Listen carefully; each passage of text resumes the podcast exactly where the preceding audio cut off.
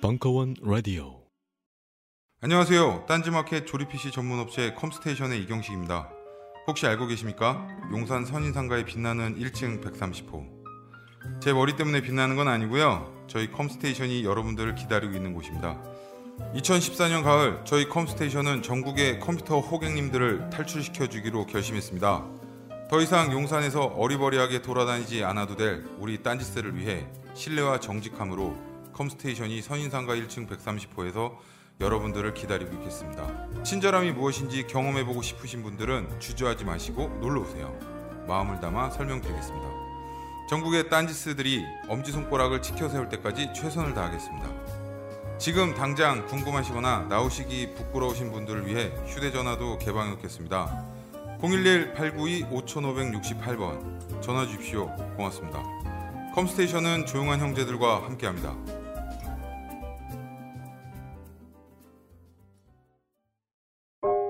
우리는 생각했습니다. 실외는 가까운 곳에 있다고. 우리가 파는 것은 음료 몇 잔일지 모르지만 거기에 담겨있는 것이 정직함이라면 세상은 보다 건강해질 것입니다. 그래서 아낌없이 담았습니다. 평산네이처 아로니아 친. 지금 딴지마켓에서 구입하십시오. 잠시만. 안녕하세요. 저는 바다니 가득의 성재훈입니다. 보통 오뎅, 맛살, 핫바 등 다양한 이름의 어묵을 간식으로, 때로는 반찬으로 많이 드시는데요. 그게 대부분 밀가루로 만들어졌고 기름에 튀기기 때문에 칼로리가 높아지더라고요. 그래서 저희는 어육 함량이 높으면서 기름에 튀기지도 않는 맛과 건강을 생각한 그런 어묵 한번 만들어 보고 싶었습니다. 그런데 이렇게 만들다 보니 팔아도 남는 게 없더라고요. 여러분, 저희가 정직하게 만든 어묵을 딴지 마켓에서 계속 판매할 수 있게 많은 관심 부탁드립니다. 정성을 담아 쪄서 만든 어묵 감아 볶고 여러분의 관심이 필요한 정직한 먹거리입니다. 잠시만, 우리 이제 어묵 먹어요. 맛있는 담아먹고. 최동석 특강. 똑똑한 사람들의 멍청한 짓. 최악의 의사결정을 반복하는 한국의 관료들. 일부 8월 29일 강연.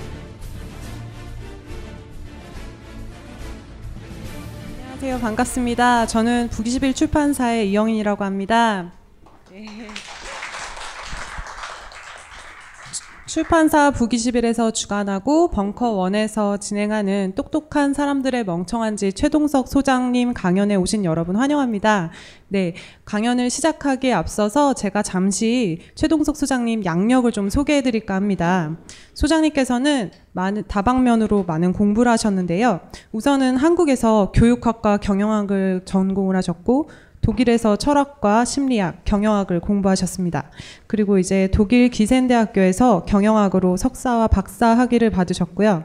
이후 한국은행에서 20년간 컨설팅 회사와 대기업 등에서 경영진으로 10년간 근무하셨습니다. 그리고 2006년부터 서강대학교 MBA 과정에서 리더십 개발론을 가르치고 계시고요. 그리고 현재로서는 최동석 인사조직연구소 소장님이십니다. 소장님 저서로는요, 똑똑한 자들의 멍청한 짓과 다시 쓰는 경영학, 경영관리의 위기가 있고요. 역서도 있습니다. 인재전쟁, 성공적인 팀의 5가지 조건 등이 있으신데요. 네, 오늘 강연을 진행하실 최동석 소장님 박수로 맞이해 주시기 바랍니다.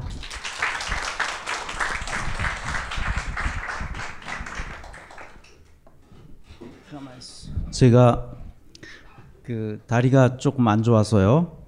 그래서 오래 서 있기가 힘들어서 곧 고쳐지겠지만 앉아서 하겠습니다. 용납해 주시면 고맙겠습니다.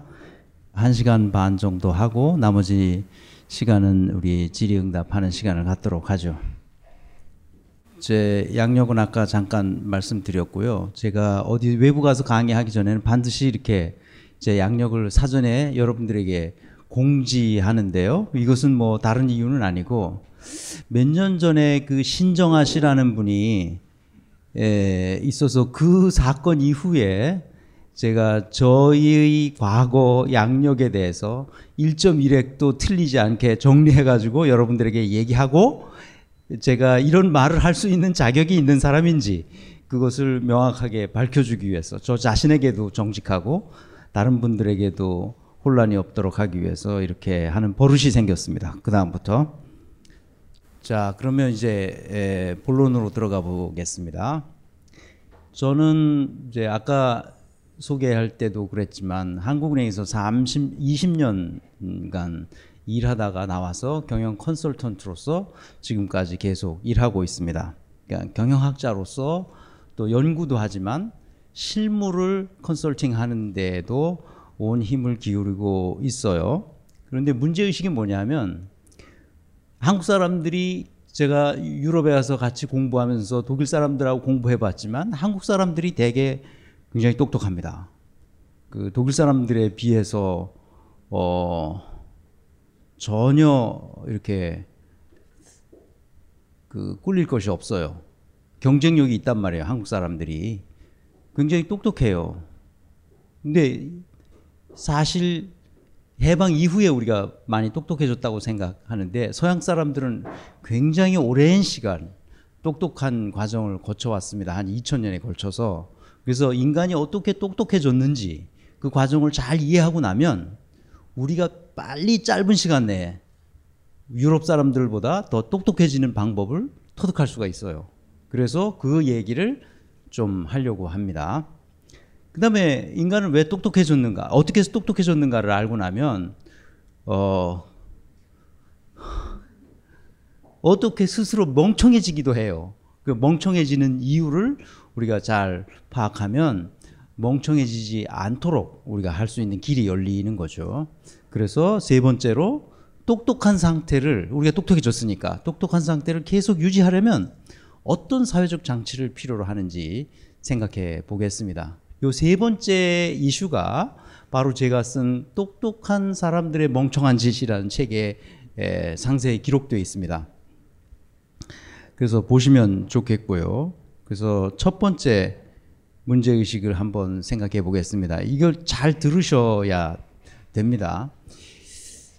인간은 어떻게 똑똑해졌느냐 하면 지난 2000년 동안 유럽 사람들이 똑똑해지는 과정을 아주 러프하게 축약해서 한 3, 40분 동안 정리해 보겠습니다. 이 사람들이 어떻게 해서 똑똑해졌는지.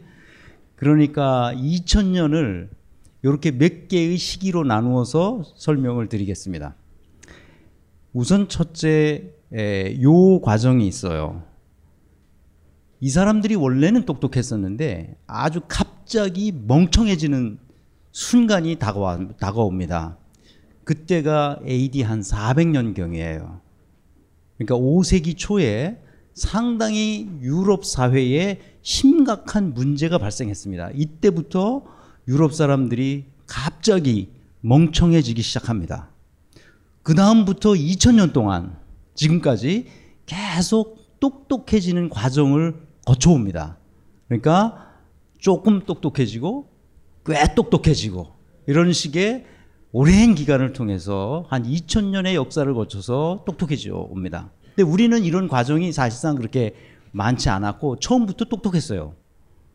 우리는 지난 제가 제 1차 강연회 때 말씀드렸지만 우리 통일신라 시대까지 보면 천년의 왕조가, 신라 왕조가 계속됐고 고려 왕조가 있었고 그 다음에 다시 조선 왕조가 있었어요. 그러니까 보통 한번 우리가 왕조가 생기면 길게는 1000년, 짧게는 한 500년씩 갔단 말이에요. 그런데 세계 인류 역사에 보면 실제로 왕조가 그렇게 오래 간 왕조가 없어요.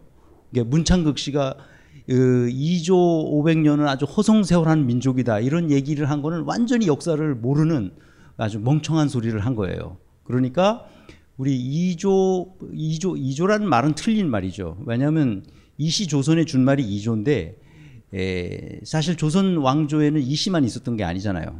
여러 성들이, 백성들이, 그야말로 백성들이 있었기 때문에 조선 왕조죠, 정확히 말하면. 그리고 고려 왕조, 조선 왕조가 있었는데 이런 것이 다 수백 년씩 갔어요. 그 수백 년씩 갈 수 있었던 합리적인 사회 시스템과 의사결정 메커니즘이 있었다는 이야기죠. 그러니까 우리가 상당히 똑똑해 있었어요. 그런데 우리가 갑자기 멍청해진 시기가 있어요. 우리 사회에도. 그게 이제 식민지 되면서 그렇게 됐고, 그 다음에 군국주의 시대를 맞으면서 그렇게 됐고, 이제 독재 정권을 맞아서 그렇게 됐어요. 오히려 왕조 시대에는 오히려 합리적인 의사결정을 해왔는데, 이 독재 정권이 들어서면서 합리적인 의사결정들이 다 무너지게 됐죠. 그래서 이제 우리 얘기를 하려고 하는 게 아니라 유럽 사람들이 도대체 어떻게 해서 갑자기 멍청해졌다가 서서히 똑똑해져 왔는지 그 과정을 살펴보려고 하는 겁니다. 왜 이 사람들이 매우 멍청해졌느냐 하는 거죠. 아우렐리우스 아우구스티누스, 요 사람 아시죠? 영어로는 세인트 어거스틴이라고 불러요. 성 어거스틴이라고, 기독교인들은 뭐 누구나 다 잘 아는 교부죠. 그럼 이 교회의 아버지의 역할을 하시는 분이에요. 그러니까 354년에서부터 430년까지 약 몇 년을 사신 분인가요? 이분이 한 70세를 넘게 사셨, 76세까지 사셨으니까 이때 당시 기원 후 4세기, 5세기를 사신 분이니까 엄청 장수하신 분이죠. 근데 이분이 이제 문제를 일으킵니다.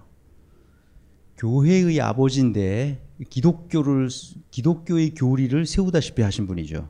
그러니까 이분은 어렸을 때부터 플라톤 철학에 심취해 있었어요. 플라톤 철학은 여러분 아시다시피 이원론을 주장하는 이론이에요.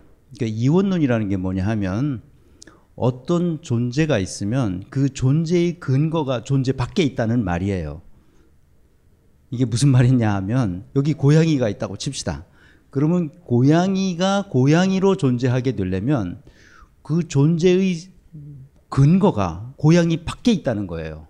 다시 말하면 이데아의 세계, 아주 이상적인 이데아의 세계가 있어. 완전한 세계지, 완벽한 세계가 있는데 그 세계에 있는 고양이가 현실 세계의 복제품으로 나타나서 여기는 불완전하고 유한하고 또 뭡니까? 고통도 있고 재미도 없고 불안하고 한 이 현실 세계가 나타난 거예요.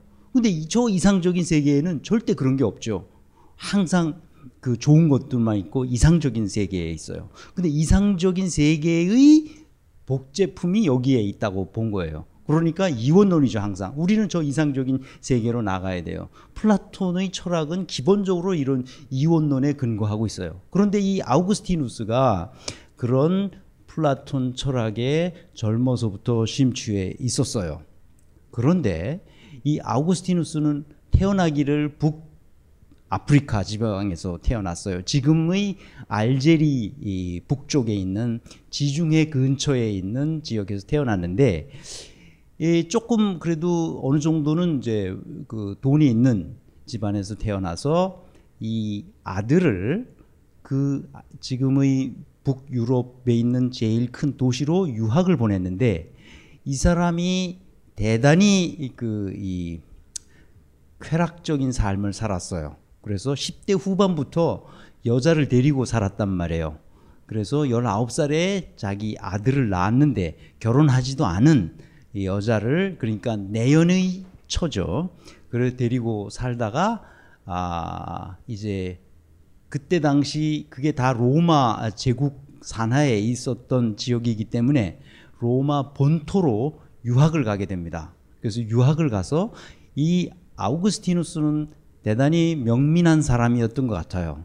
그래서 유학을 가가지고 수사학을 공부해서 수사학 교수가 되어서 학생들을 가르치다가 밀라노에서 암브로시우스라는 기독교의 위대한 설교가의 설교를 듣습니다.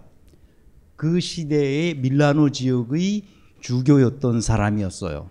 그러니까 암브로시우스의 설교를 듣고 감동을 받아서 이 사람이 자기가 믿고 있던 마니교가 있어요. 마니교는 플라톤 철학에 비하면 그 이론이 별 볼 일 없는 거였어요. 그러니까 늘 불만이 있었지, 이 사람도. 많이 교도로서 자기가 그 쾌락적이고 탐욕적이고 또 뭡니까? 그러니까 이 성적인 그 이런 만족을 추구했던 사람이지만 기독교로 개종하게 됩니다. 개종해서 보니까 이거는 괜찮단 말이에요. 그러니까 기독교의 그 암브로시오의 설교에 들어보니까 플라톤적인 요소가 굉장히 많고, 그러니까 자기 스타일에 맞은 거예요. 그 자기 스타일이야 이게 기독교가. 그래서 그쪽으로 개종하게 됩니다. 그런 과정에서 그래서 이제 어느 정도 출세했어요.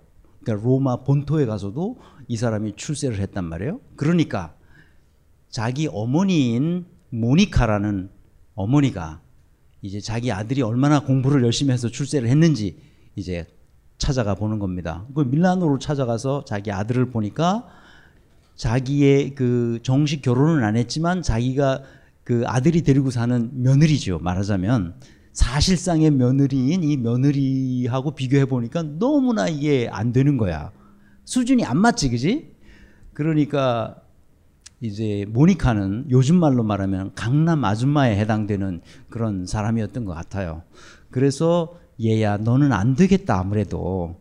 그래서 아프리카로 다시 자기 아들을 꼬셔가지고 너는 이만큼 출세했는데 앞으로 네가 앞날이 창창한데 여기서 이렇게 얘 데리고 사는 것은 너한테 앞날이 좋지 않다. 그래서 꼬셔서 그 이 아우구스티누스도 보니까 어때요? 말이 되잖아. 그래서 자기 내연의 처를 아프리카로 돌려보냅니다. 그래서 그 이름은 안 나와요. 그런데 그 처가 돌아가면서 자기 아들을 데리고 가지 않고 두고 가면서 자기 혼자 가면서 그 아우구스티누스에게 이렇게 말합니다. 뭐라고 말하느냐 하면 나는 앞으로 당신만 보고 있을 것이다. 내가 혼자 평생 살 것이다. 이렇게 하고 아프리카로 돌아갑니다. 아우구스티누스는 왜 모니카가 자기 그 말하자면 사실상의 며느리를 돌려보내느냐 하면은 봐둔 여자가 있었어요.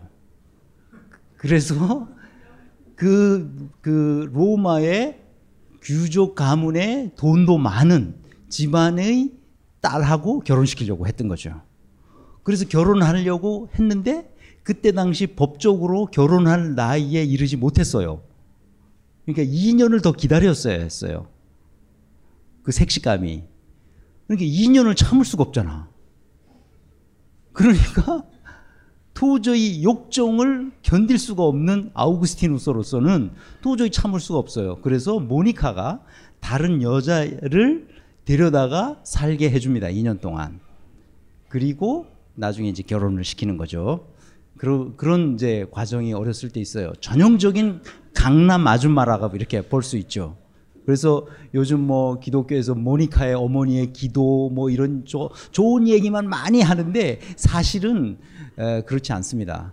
그러니까 그런 이야기들은 사실상 그가 쓴 무수히 많은 책들을 썼어요. 이 사람은 워낙 그 이 명민한 사람이라 많은 그 이 기독교 교리와 이론서들을 써냈는데 그 중에서 자기가 어떻게 살아왔는지에 대한 그 자서전 고백록이라고 하는 유명한 자서전이 있습니다. 여러분 다 보셨겠지만 이 자서전에 보면 자기가 어린 시절부터 장성해서 주교가 되어서 살아가는 모든 과정들을 상세하게 기록했어요. 여기에 보면 자기가 얼마나 그 이 성욕에 주체할 수 없는 성욕을 그 이 하는가 하는 얘기들이 아주 구체적으로 나옵니다.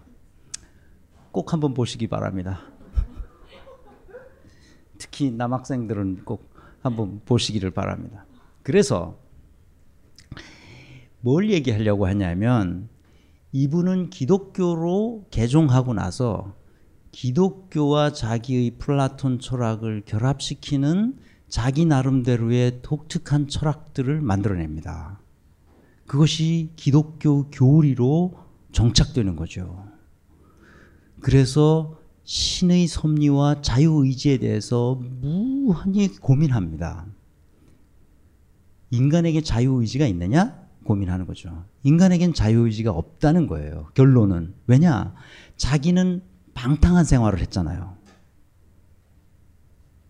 그런데 자기가 기독교인이 되어서 신의 은총을, 하나님의 은총을 받아서 이렇게 출세도 하고 이런 자기가 저술들을 내고 사람들에게 영향력을 끼칠 수 있는 활동을 할 수 있게 된 이 무한한 은혜는 나 스스로는 할 수가 없었다고 고백하는 겁니다. 이게 고백록에 나오는 거예요.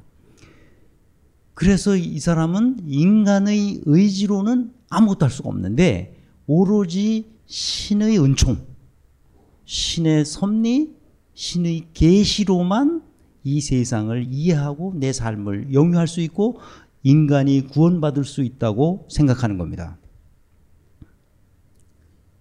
그러니까 신의 의지는 인간의 자유의지라는 것은 없다, 이렇게 보는 거죠. 그러니까 신의 섭리만이 이 세계를 운행하게 한다고 결론을 냅니다. 이것이 첫 번째 주장이에요. 적어도 제가 아우구스티누스를 이해하는 한 그렇습니다. 두 번째 주장은 뭐냐? 원죄소를 주장합니다. 인간은 태어날 때부터 처음부터 죄인이라는 거예요. 죄를 지었다는 거죠. 아니, 지금 갓 태어난 어린아이가 아무것도 한 적이 없어요. 자기 엄마가 주는 젖밖에 빨아먹은 게 없는데 걔도 죄인이라는 거죠. 도대체 이게 말이 되는 소리야? 말이 되는 소리라는 거예요. 그것을 이 사람은 고고학자들 또는 이 고고 성서학자들이 그 당시에 아우구스티누스가 어떤 설교를 했는지를 다 발굴해서 이미 다 밝혀줬어요. 어떻게 설교를 했느냐? 교회에서 교인들에게 왜 인간이 처음부터 죄인인가? 왜 아담의 죄가 우리 인류에게 그대로 전달되는가 하는 이론적인 백그라운드를 이렇게 설명하고 있습니다.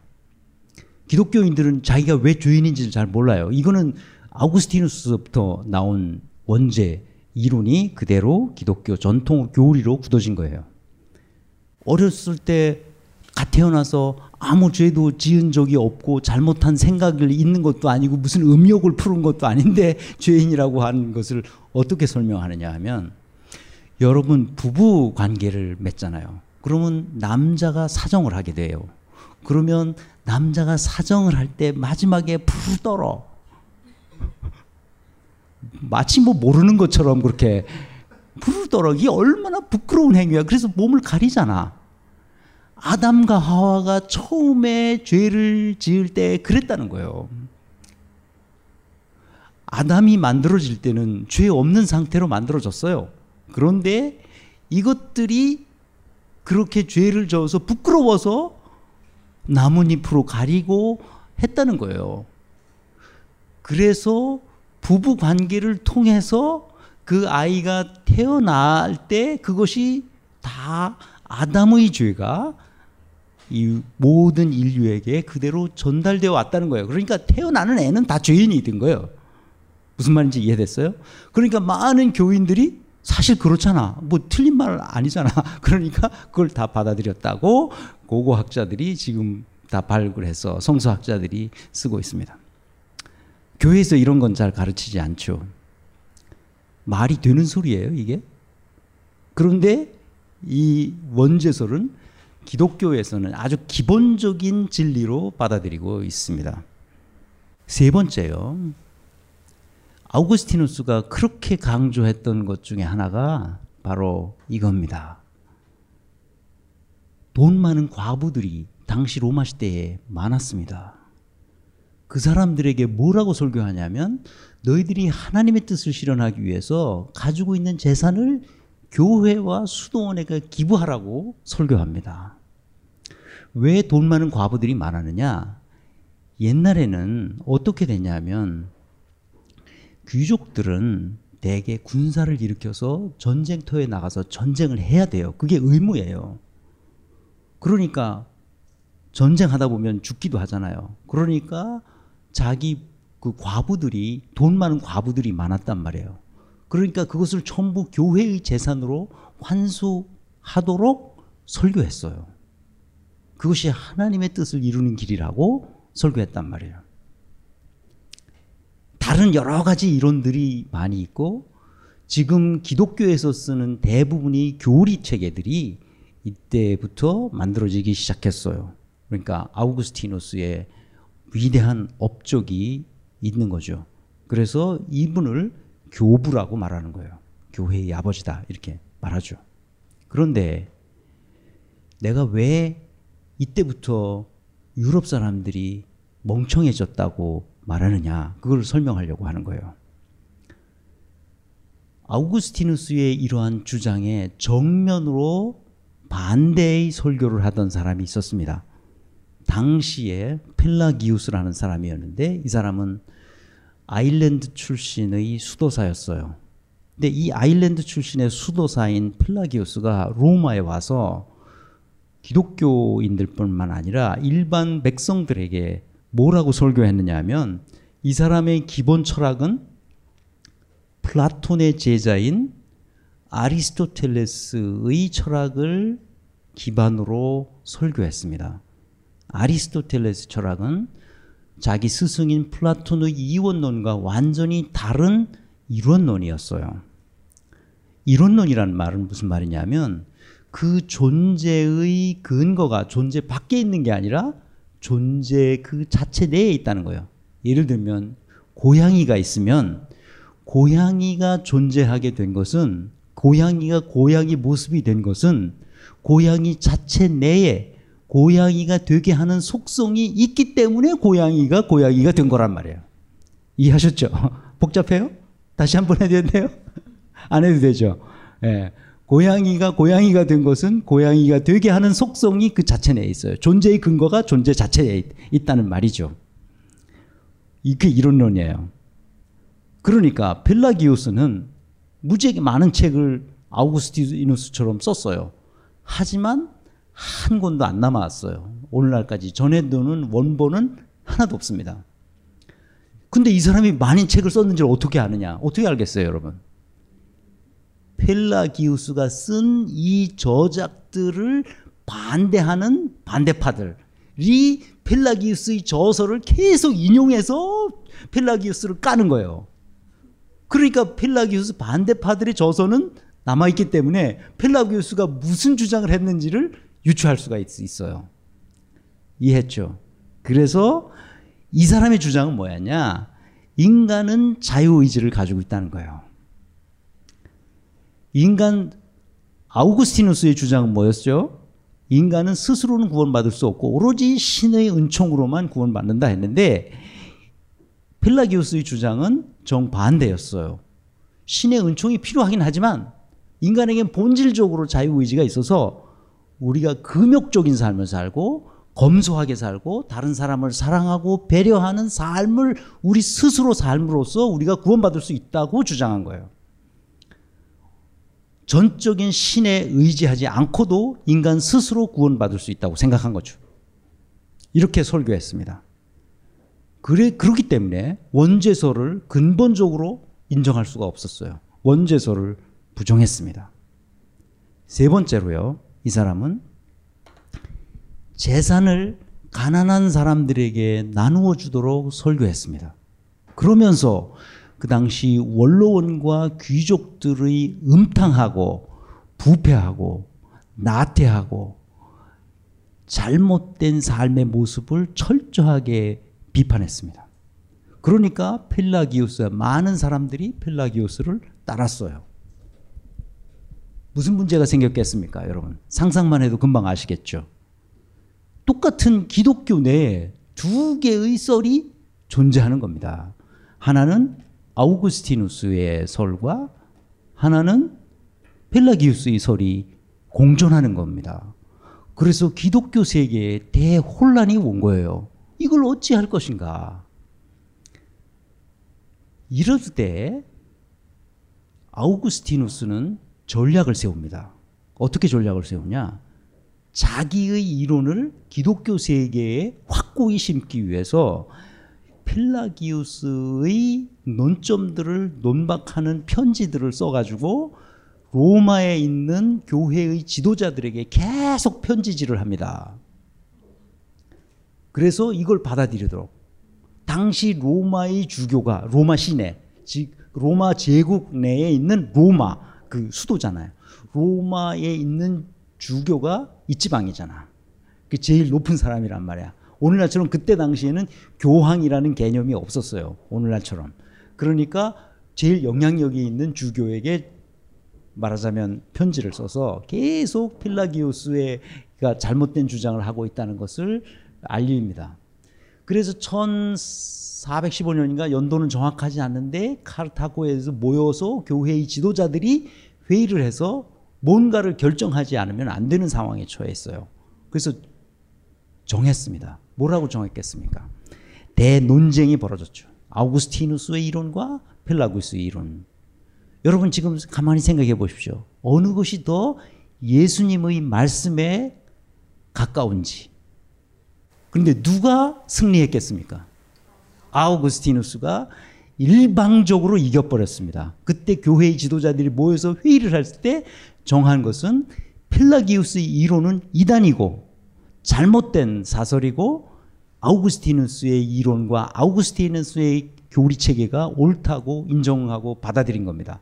그래서 펠라기우스는 정죄되어 역사의 기록에서 사라집니다. 그래서 펠라기우스의 문헌들도 없어졌을 뿐만 아니라 동방으로 갔다는 기록만 있고 그 후의 행적은 누구도 알 수 없게 돼버리고 말았습니다. 그래서 아우구스티누스의 기록들만 남아있고 승자의 기록들만 남아있습니다.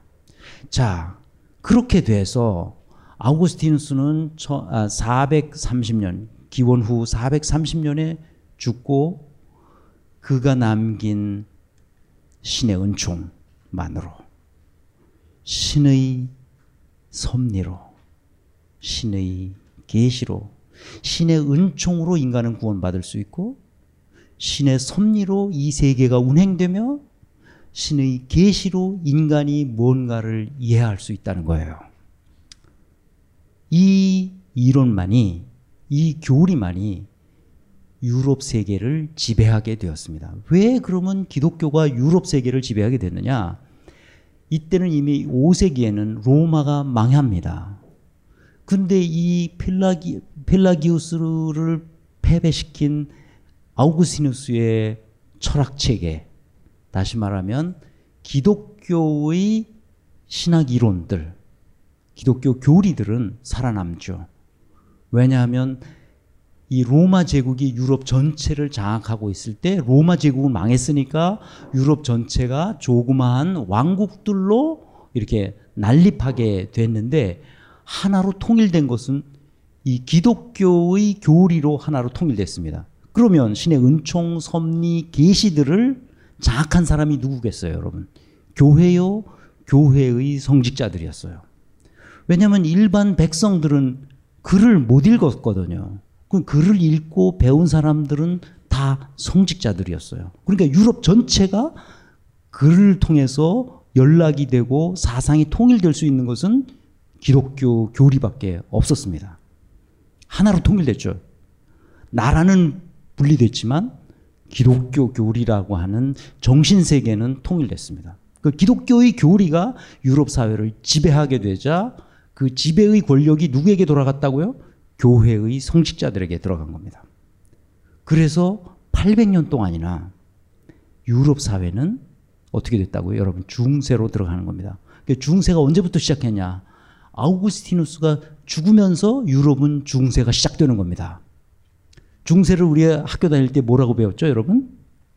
암흑의 시대라고 말했잖아요. 그래서 암흑의 시대가 된 거예요. 성직자들이 모든 권력을 틀어주게 됐죠. 이 신의 이름으로 무슨 일을 할 수 있는 것은 오로지 성직자들이었어요. 그래서 성직자들이 십자가를 앞세우고 전쟁을 일으키고요. 예수의 이름으로 마녀들을 사냥하고요. 성경의 이름으로, 하나님의 이름으로 문서들을 위조하고 조작하고 음탕한 일들을 거침없이 해냈습니다. 그러니까 인간의 이성이, 인간의 선한 의지가, 인간의 영혼의 능력이 발현될 기회가 중세에는 없었더랬습니다. 그렇게 수백 년이 흘렀어요. 그래서 인간이 멍청해졌다는 겁니다. 중세 때. 왜 암흑시대라고 말했는지 이해되시죠? 그러니까 뭔가 권력을 어떤 집단이나 어떤 개인이 독점하게 되면 절대적인 권력을 행사하게 되고, 절대적인 권력을 행사하게 되면 절대로 부패하게 되는 거죠. 그래서 교회가 맡고 있던 그 지역에는 매우 부패한 현상들이 있어요. 물리적으로도 부패했지만 정신적으로도 부패했습니다. 물리적으로 부패했다는 말은 무슨 말이냐, 이 도시들이 엉망진창이 됐어요. 제대로 인간이 살 수 있는 도시들이 아니었어요. 그러니까 제대로 되질 않았던 거죠. 관리가 되질 않았던 거죠. 벙커원 오랜만에 와보니까 좀 관리가 됐네요. 진짜 지저분해서 내 여기 오기 쉽지 않았는데 상당히 오랜만에 오니까 굉장히 관리가 잘 됐어요. 누군가 절대적인 권력을 가지고 지배하지 않는 게 아닌가 그런 생각이 드네요. 생각해 보십시오.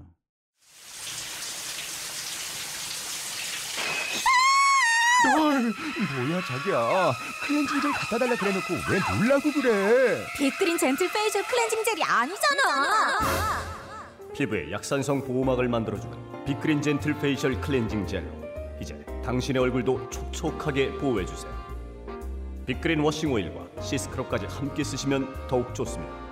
미안해 자기야, 딴지마켓에서 얼른 주문하고 올게. 요즘 나는 책 추천을 하지 않는다. 그래도 이 책은 추천하지 않을 수 없다. 나는 딴지일보 읽은 척 매뉴얼의 애독자였으니까. 이웃시민.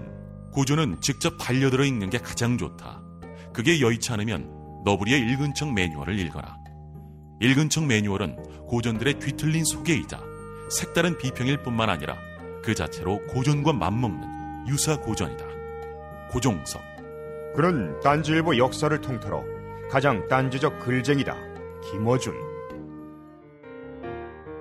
고전이 얼마나 재밌는가를 은하계에서 가장 재밌게 설명하는 책. 딴지 편집장 너브리의 고전문학 읽은 척 매뉴얼. 아직 고전을 모르는 분들께, 그리고 이미 고전을 알고 있는 분들께도 강력 추천합니다. 지금 바로 전국 서점에서 만나보세요. 딴지 마켓에서 구입하는 분께는 저자 사인본을 배송해드립니다. 다이어트, 피부 미용, 변비 해소, 두피 관리. 이 밖에도 많은 효능이 있지만 짧은 광고에서 탄산수의 모든 효능을 일일이 다 열거하기는 어렵습니다. 결국 탄산수 제조기의 품질과 가격입니다. 한국식약청에 정식 인증된 탄산수 제조기 소다 스파클 정품을 오직 딴지마켓에서만 압도적 최저가에 판매합니다. 강력한 성능, 충격적 최저가의 소다 스파클이 딴지스의 무병장수를 기원합니다.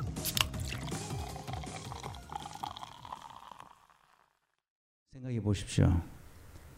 800년을 그렇게 유럽 사회가 암흑시대에 부패한 상태로 지속되다가 1200년대, 그러니까 13세기가 되어서야 위대한 철학자 토마스 아퀴나스라는 사람을 만나게 됩니다. 토마스 아퀴나스는 이런 사람이에요. 그러니까 로마시의 근교에 있는 아퀴노라는 지방에서 태어난 토마스라는 사람이에요. 그러니까 아퀴나스가 성이 아니고 아퀴나스는 그 지방 이름입니다. 그러니까 아퀴나스, 그러니까 아퀴노 지방에서 온 토마스라는 뜻이에요.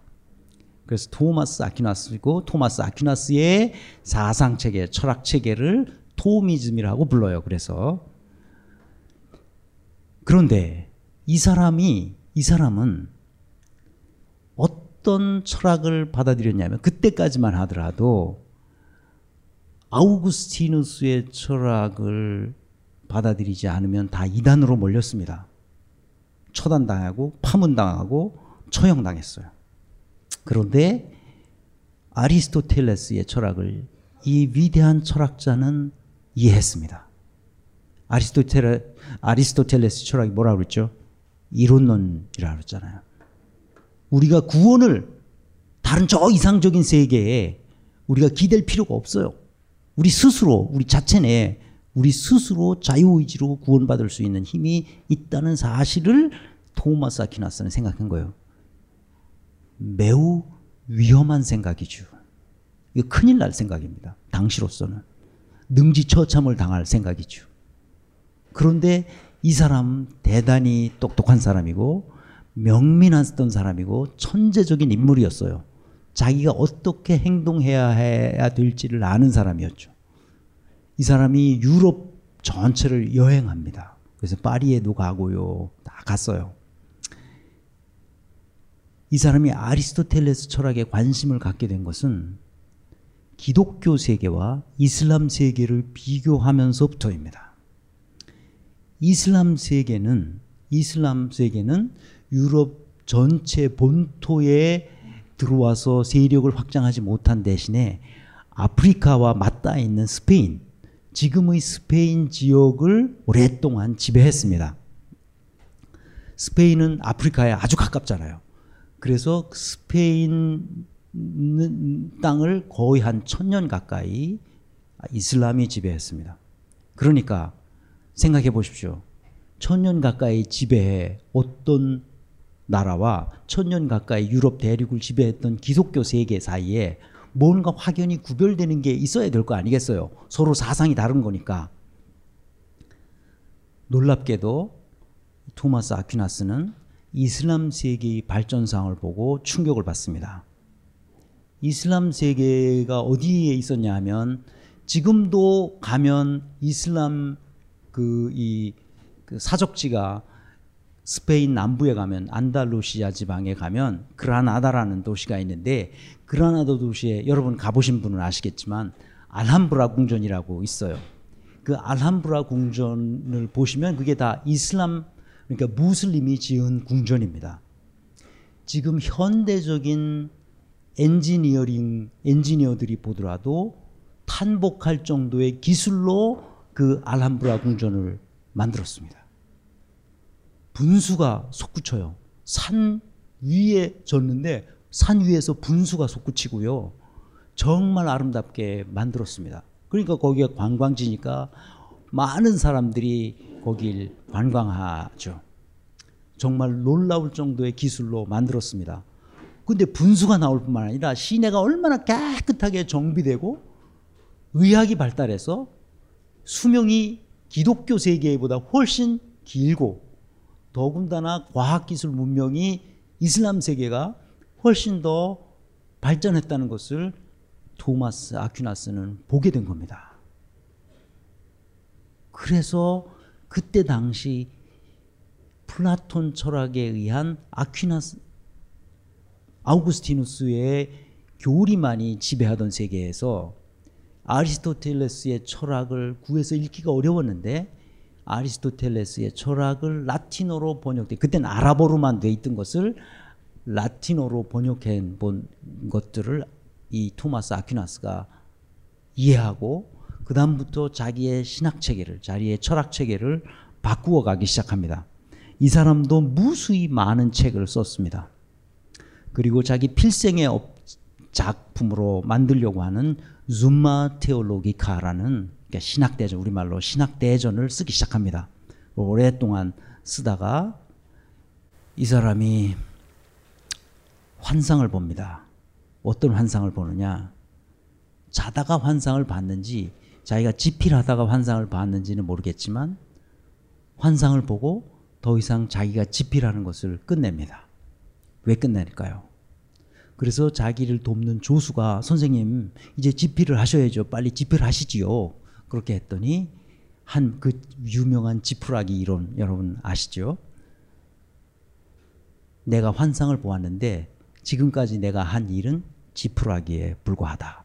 그러고 자기의 집필을 거기서 포기합니다. 그래서 신학대전은 어마어마한 분량으로 지금도 남아있어서 아마 우리말로도 분도 출판사에서 번역되어 나왔을 겁니다. 그래서 로마로 불려가다가 중도에 죽습니다. 과로로 죽는다. 그래서 얼마 안 살았어요. 이 사람 나이 50도 안 돼서 죽었습니다. 뭐 과로로 죽었다는 말들이 일반적인 정설이지만 사실 무슨 이유로 죽었는지 모르죠. 어쨌든 기굴이 장대하고 엄청난 명민한 사람이었는데 일찍 죽습니다. 그래서 신학대전도 완성되지 않고요. 근데 이 사람의 주장은 핵심은 이겁니다. 신의 계시로 이해할 수 있는 세계도 있다. 예를 들면 삼위일체라든지, 삼위일체 이론도 사실은 그 아퀴나스로부터 정립된 이론인데요. 또는 원죄설이라든지 이런 신학적인 이론들은 신의 계시를 통해서 인간이 이해할 수 있지만, 그러나 인간의 이성만으로도 이해할 수 있는 게 얼마든지 가능하다. 꼭 신의 계시와 신의 은총이 있어야만 우리가 이해하는 건 아니다 하는 거예요. 자, 여기 제 시계와 제 이 리모컨이 있어요. 이 두 개를 이게 하나, 이게 두 개잖아요. 이게 시계고 이게 리모컨이면 이 몇 개예요? 그러면 두 개라고 말할 수 있어요. 그죠? 근데 이게 신의 계시와는 아무 상관이 없어요. 신의 은총과 아무 상관이 없어요. 그냥 두 개죠. 이걸 누가 하나라고 말하겠어요. 두 개예요. 서로 다른 두 개가 있는 거잖아요. 그래서 인간이 이성적으로 보더라도 이 사물의 진리에 이를 수 있는 길이 열려 있다는 거예요, 인간에게. 그래서 이 사람의 주장은 기본적으로 신의 계시와 인간의 이성을 대등하게 봅니다. 큰일 날 일이죠. 이 파문당하기 딱 맞습니다. 그래서 토마스 아퀴나스가 죽자 파리 교회에서는, 이 사람이 파리 교구 소속이었으니까요, 파리 교회에서는 파문합니다. 죽었는데도. 이성이 신앙과 동일한 지위에 올라갔습니다. 그래서 그러자 유럽 사회는 소위 르네상스, 문의 부흥, 문화혁명이라는 것이 일어나기 시작합니다. 여러분 르네상스가 뭔지 아시죠? 르네상스는 고대 그리스, 고대 로마를 향수하여 그 시대로 우리가 돌아가야 된다고, 그 시대의 인간의 바이탈리티를 오늘에 되살려야 된다고 생각했던 13세기, 14세기에 일어난 운동이잖아요. 그러니까 약 1000년간은 유럽은 중세의 암흑기에 있을 수밖에 없었는데, 오히려 1000년 전 있었던 뭐죠? 그리스 로마 시대. 그리스에서는 아테네에서 민주정을 했단 말이에요. 로마에서는 뭐가 했어요? 공화정을 했단 말이에요. 그러니까 훨씬 더 자유롭고 평등한 세계가, 그래서 인간의 영혼이 살아 숨쉬고 운행할 수 있는 길이 오히려 1000년 전에 있었던 거예요. 기독교의 교리 때문에 꽉 막혀 있었던 세계에서 이성이 조금 숨통이 트이자 문해혁명이 일어난 거죠. 르네상스가 그래서 생겨난 겁니다. 다시 그대로 돌아가야 된다 이렇게 생각한 거죠. 그게 본물이 터진 거죠. 이것은 토마스 아퀴나스의 사상과 철학에 의해서 나온 겁니다. 그래서 그 후에 과학혁명이 일어나는 겁니다. 여러분 갈릴레오 갈릴레이, 코페르니쿠스 이런 사람들이 교회의 억압에도 불구하고 지구가 태양 주위를 도는 것이 태양이 지구 주위를 게 아니라는 사실을 목숨을 걸고 주장하게 됩니다. 그래서 교회의 부패함을 보고 이제 종교개혁도 일어나게 되죠. 보시다시피 조금 인간이 똑똑해졌습니다. 이제 뭐가 문제인지 알게 된 것이죠. 어떤 교리에 구속받으면 인간이 멍청해진다는 것을 이제 인류가, 뭐 인류라고 그러면 좀 어폐가 있죠. 유럽 사람들이 알게 된 겁니다. 그래서 이런 혁명적인 조치들이 생겨나게 됐죠. 진짜 똑똑해지게 되는 경우가 발생했습니다. 이제 왜 그럼 기독교는 그럼에도 불구하고 이런 시대적 흐름을, 이런 시대적 흐름, 이런 도도한 시대의 흐름을 기독교는 억압하고 나섰습니다. 지속적으로 억압했죠. 왜 그럼 억압했을까? 왜 그랬을까? 기독교에서. 그것은 간단합니다. 성직자들이 기독교의 교리에 포획되어 있기 때문에 그랬습니다. 교리에 포획되면 오늘날 여의도의 목사와 같은 사태가 발생합니다. 사랑의 교회의 목사와 같은 사태가 발생합니다. 기독교의 교리에 포획된 자들이에요. 멍청한 사람들이, 일반 사람들이 보기에도 말도 안 되는 짓을 그들은 저지르는 거예요. 그런데 그것이 다 뭐예요? 하나님의 이름으로 성경의 근거를 대고 그리고 설교를 막 하는 거예요. 교리에 포획된 인간들이죠. 멍청한 짓들을 하는 거죠. 근데 거기에 나가는 사람들도 있어. 그러고선 아멘하고 그러는 사람들도 거기 아주 많습니다. 교리에 포획된 자들의 특징이에요. 그래서 우리는 조금 더 진전해서 유럽 사람들이 아주 똑똑해지는 경우가 발생했습니다. 이게 데카르트입니다. 데카르트는 여러분 학교에서 배웠다시피 근대 철학의 아버지라고 하죠. 저는 여기서 말하는 이 사람들을 다 신학자라고 말하지 않고 철학자라고 말하는 이유가, 신학이든 미학이든 무슨 학문이든 그 근본은 철학에 있습니다. 철학은 생각하는 학문이고 의심하는 학문이고 또 고민하는 학문이에요. 진짜 그런가? 하고 생각해보는 거예요. 진짜 그래? 다시 한번 생각해보는 겁니다. 그래서 진정한 철학자는 진짜 그런지 진실이 무엇인지를 추구하는 사람들입니다. 이 사람들은 적어도 토마스 아퀴나스나 데카르트나 이런 사람들은 진짜 그런지를 한번 생각해봤던 위대한 철학자들이라고 말할 수 있죠. 그래서 데카르트는 이런 사람입니다. 그러니까 16세기에 태어났지만 17세기를 살았던 사람이죠. 이 사람의 핵심 주장은 토마스 아퀴나스가 인간의 이성으로도 진리에 이르게 할 수 있다는 사실을 인류에게 알려주자, 정말 이성은 믿을 수 있는 것인가? 라고 의문을 던진 사람이에요. 의심했던 사람이에요. 인간의 이성도 믿을 수 없다고 생각했어요. 왜 믿을 수 없다고 생각했냐면, 이 사람의 사색의, 이 사람의 사유의 실마리는 난로가에서 일어났습니다.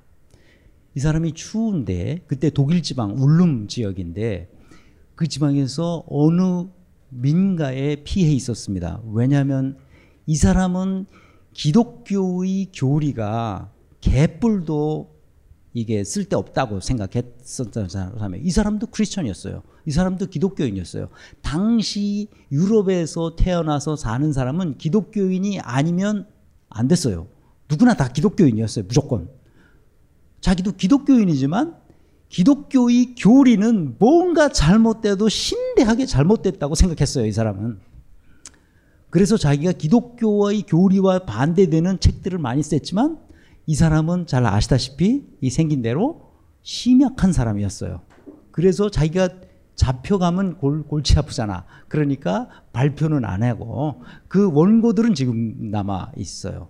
그래서 우주론을 써서 갈릴레오 갈릴레이가 이 교회에 불려가가지고 고초를 당한 거를 다 얘기를 듣고 자기가 쓴 우주론을 출판하지 않습니다. 다 숨겨놔요.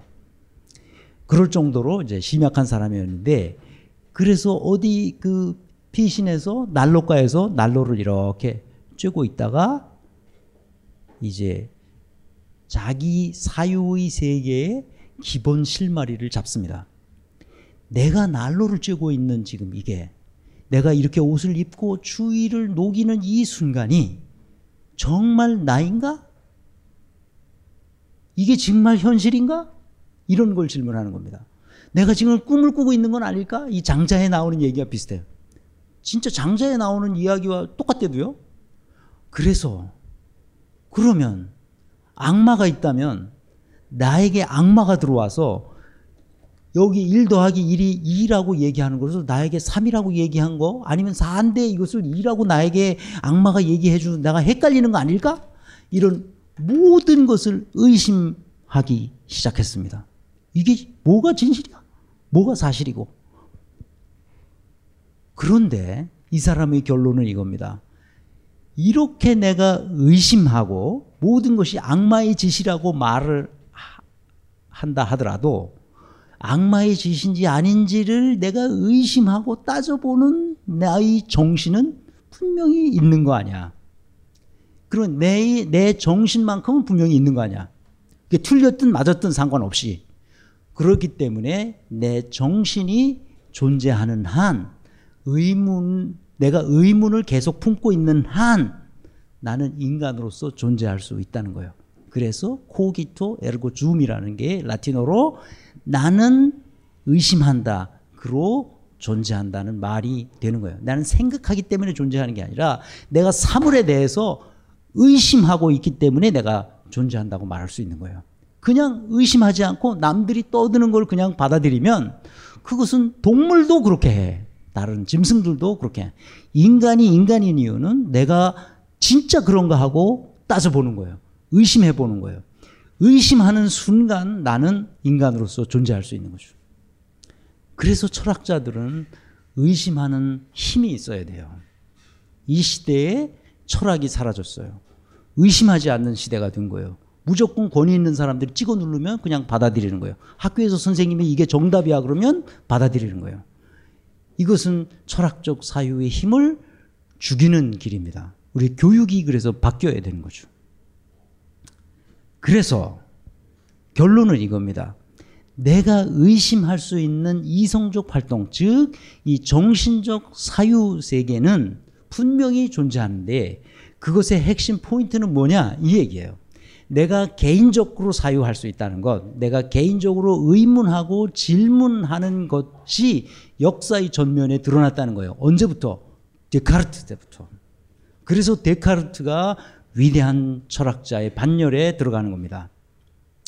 인류의 그 서양 유럽의 정신사의 강에 물꼬를 확 터는 거예요. 그 전까지는 한 개인의 사유는 중요하지 않았어요. 집단의 사유였어요. 교회의 사유였고 군대의 사유였고 왕족들의 사유였지 귀족들의 사유였지 일반 개인의 사유는 하등에 중요하지 않았어요. 그런데 이 데카르트에 의해서 내가 의심하는 순간 나는 인간으로서 존재할 수 있기 때문에 모든 사람은 의심할 수 있는 거 아니에요. 진짜 그런지 따져볼 수 있는 거 아니에요. 근데 이 놀라운 것은 이 얘기를 예수님도 하셨다는 거예요. 내가 하는 말이 진짜 그런지 따져보라는 거예요. 예수님의 말씀이고 사도 바울도 그런 이야기를 편지에 쓰고 있습니다. 내가 진짜 하는 말이 진짜 옳은지를 너희들도 따져보라 이 말이죠. 그냥 믿지 말고 이 얘기입니다. 그래서 그 다음부터 이제 우후죽순처럼 과학적 발견의 시대가 나옵니다. 그래서 교회에 핵폭탄을 여기 벙커원의 용어로 하면 빅엿을 매기는 게 나오는데 그것이 바로 찰스 다윈의 진화론입니다. 인간이 창세기에서 신의 피조물로 창조되었다가 모든 그 이 아담의 후예들이 죄인이었는데 이제 죄인이 아니라 이게 진화되어 왔다는 거예요. 이게 교회가 받아들일 수 있겠어요? 놀라운 것은 찰스 다윈도 기독교인이었다는 거예요. 그래서요, 교회는 이제 큰 충격을 받은 거죠. 아직도 진화론은 교회가 인정하지 않고 있습니다. 정신을 못 차리는 거죠. 그러면 제가 이런 강의를 하면, 제가 MBA 과정에서 이런 강의를 하면 꼭 앞에 있는 여학생이 물어봐요. 교수님은 기독교인이에요? 아니에요? 이거죠. 여러분 알고 싶죠? 제가 기독교인입니다. 기독교인이 왜 이상하게 생각해요? 제가 기독교인이에요. 왜? 예수님의 말씀을 구세주로 믿고 그대로 실천하려고 노력하는 사람들 다 기독교인이에요.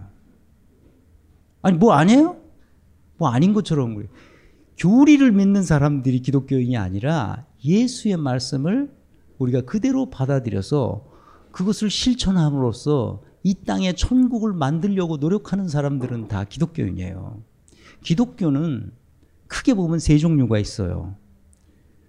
예수를 그리스도로, Jesus Christ잖아요. 예수를 그리스도로, 다시 말하면 메시아로 받아들이는 사람이에요. 예수의 말씀을 메시아로 받아들이는 사람, 메시아닉 메시지로 받아들이는 사람을 기독교인이라고 해요. 그러니까 크게 보면 세 종파가 있을 수 있죠. 천주교, 우리가 말하는 천주교, 로마 캐톨릭, 로마 캐톨릭에서 나온 무슨 이제 영국 교회도 있죠. 성공회. 이거 다 그건 다 뭐 가톨릭의 일종이라고 보고, 그다음에 개신교도 있죠. 개신교도 다 예수의 말씀을 메시아닉 메시지로 받아들이는 거니까요. 개신교도 기독교죠. 제가 말하는 기독교는 이게 다 포함하는 겁니다. 그다음에 오소독스 교회들이 있습니다. 정교회. 그것도 다 그 예수의 말씀을 그대로 받아들이는 겁니다. 다만 이거 받아들이면 다 기독교인이 되는 거예요. 예수님의 말씀이 뭔가요, 여러분? 뻔하잖아요. 내 이웃을 내 몸같이 사랑하라는 거예요. 그걸로 끝. 그래서 천국이 저 위에 어디선가 일어나는 게 아니라 천국이 이 땅에 이루어지도록 하라는 거예요. 그게 예수의 메시지예요. 당시에 유대교의 교리체계가 얼마나 복잡했는지, 유대교의 교리체계의 교리에 구속된 인간들 때문에 유대인들의 서민들이 말하자면 엄청난 착취를 당하고 핍박을 당했잖아요. 유대인 성직자들에 의해서. 예수님이 그걸 보고 아주 이 성직자들을 반쯤 죽여놓은 거죠. 이 독사이 새끼들아, 회칠한 무덤이라고 욕을 했습니다. 아주 개쌍욕을 한 거죠. 왜 그랬을까요? 유대인에게 준 모세의 율법의 정신에서 어긋난 채 그 율법을 강요, 지배의 수단으로 써왔기 때문에 그렇습니다. 기독교가 오늘날 똑같습니다. 교리를 만들어서 그 교리를 가지고 교인들을 착취하고 억압하는 수단으로 쓰고 있어요. 지금도 조용기가 그런 사람 아니냐 말이야. 오정현이 그런 사람 아니냐 말이야. 지금 추기경들이 그런 사람들 아니에요? 아주 기름진 거 먹어가지고 얼마나 기름졌어 사람들이. 어? 이 시대의 진정한 의미의 성직자들은 그런 모습이어서는 안 된다는 거죠. 예수님과 같아야 된다는 거죠. 예수님처럼. 그 시대의 지배 권력들이 이데올로기에 대한 교리를 가지고 백성들을 가려움주고 하는 이런 모습들을 우리가 볼 수 있습니다. 오늘날도 똑같습니다. 예수님 당시와.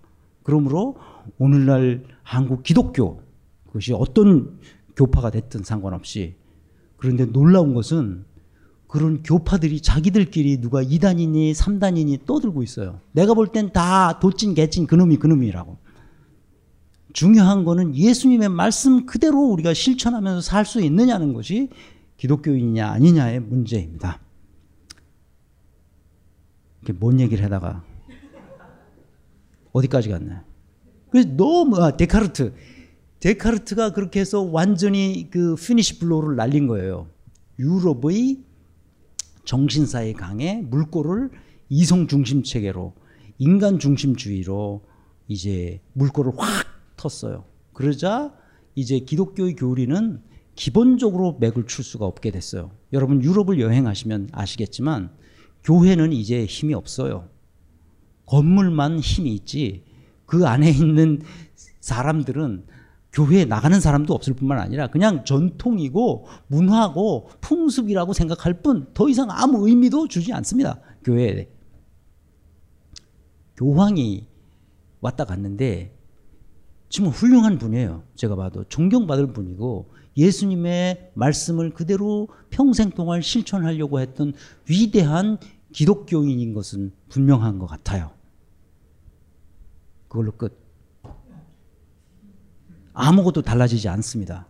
왜냐하면 너무나 그 기독교의 기득권자들이 꽉 세력을 잡고 있기 때문에 그게 그렇게 쉽게 되지 않습니다. 기독교의 역사를 보면, 교회의 역사를 보면 기본적으로 교회는 가진 자의 편에 서 있었지 한 번도 억눌린 일반 백성들의 편에 서본 적이 없습니다. 오늘날도 똑같습니다. 그래서 교회에 기대할 것이 없어요.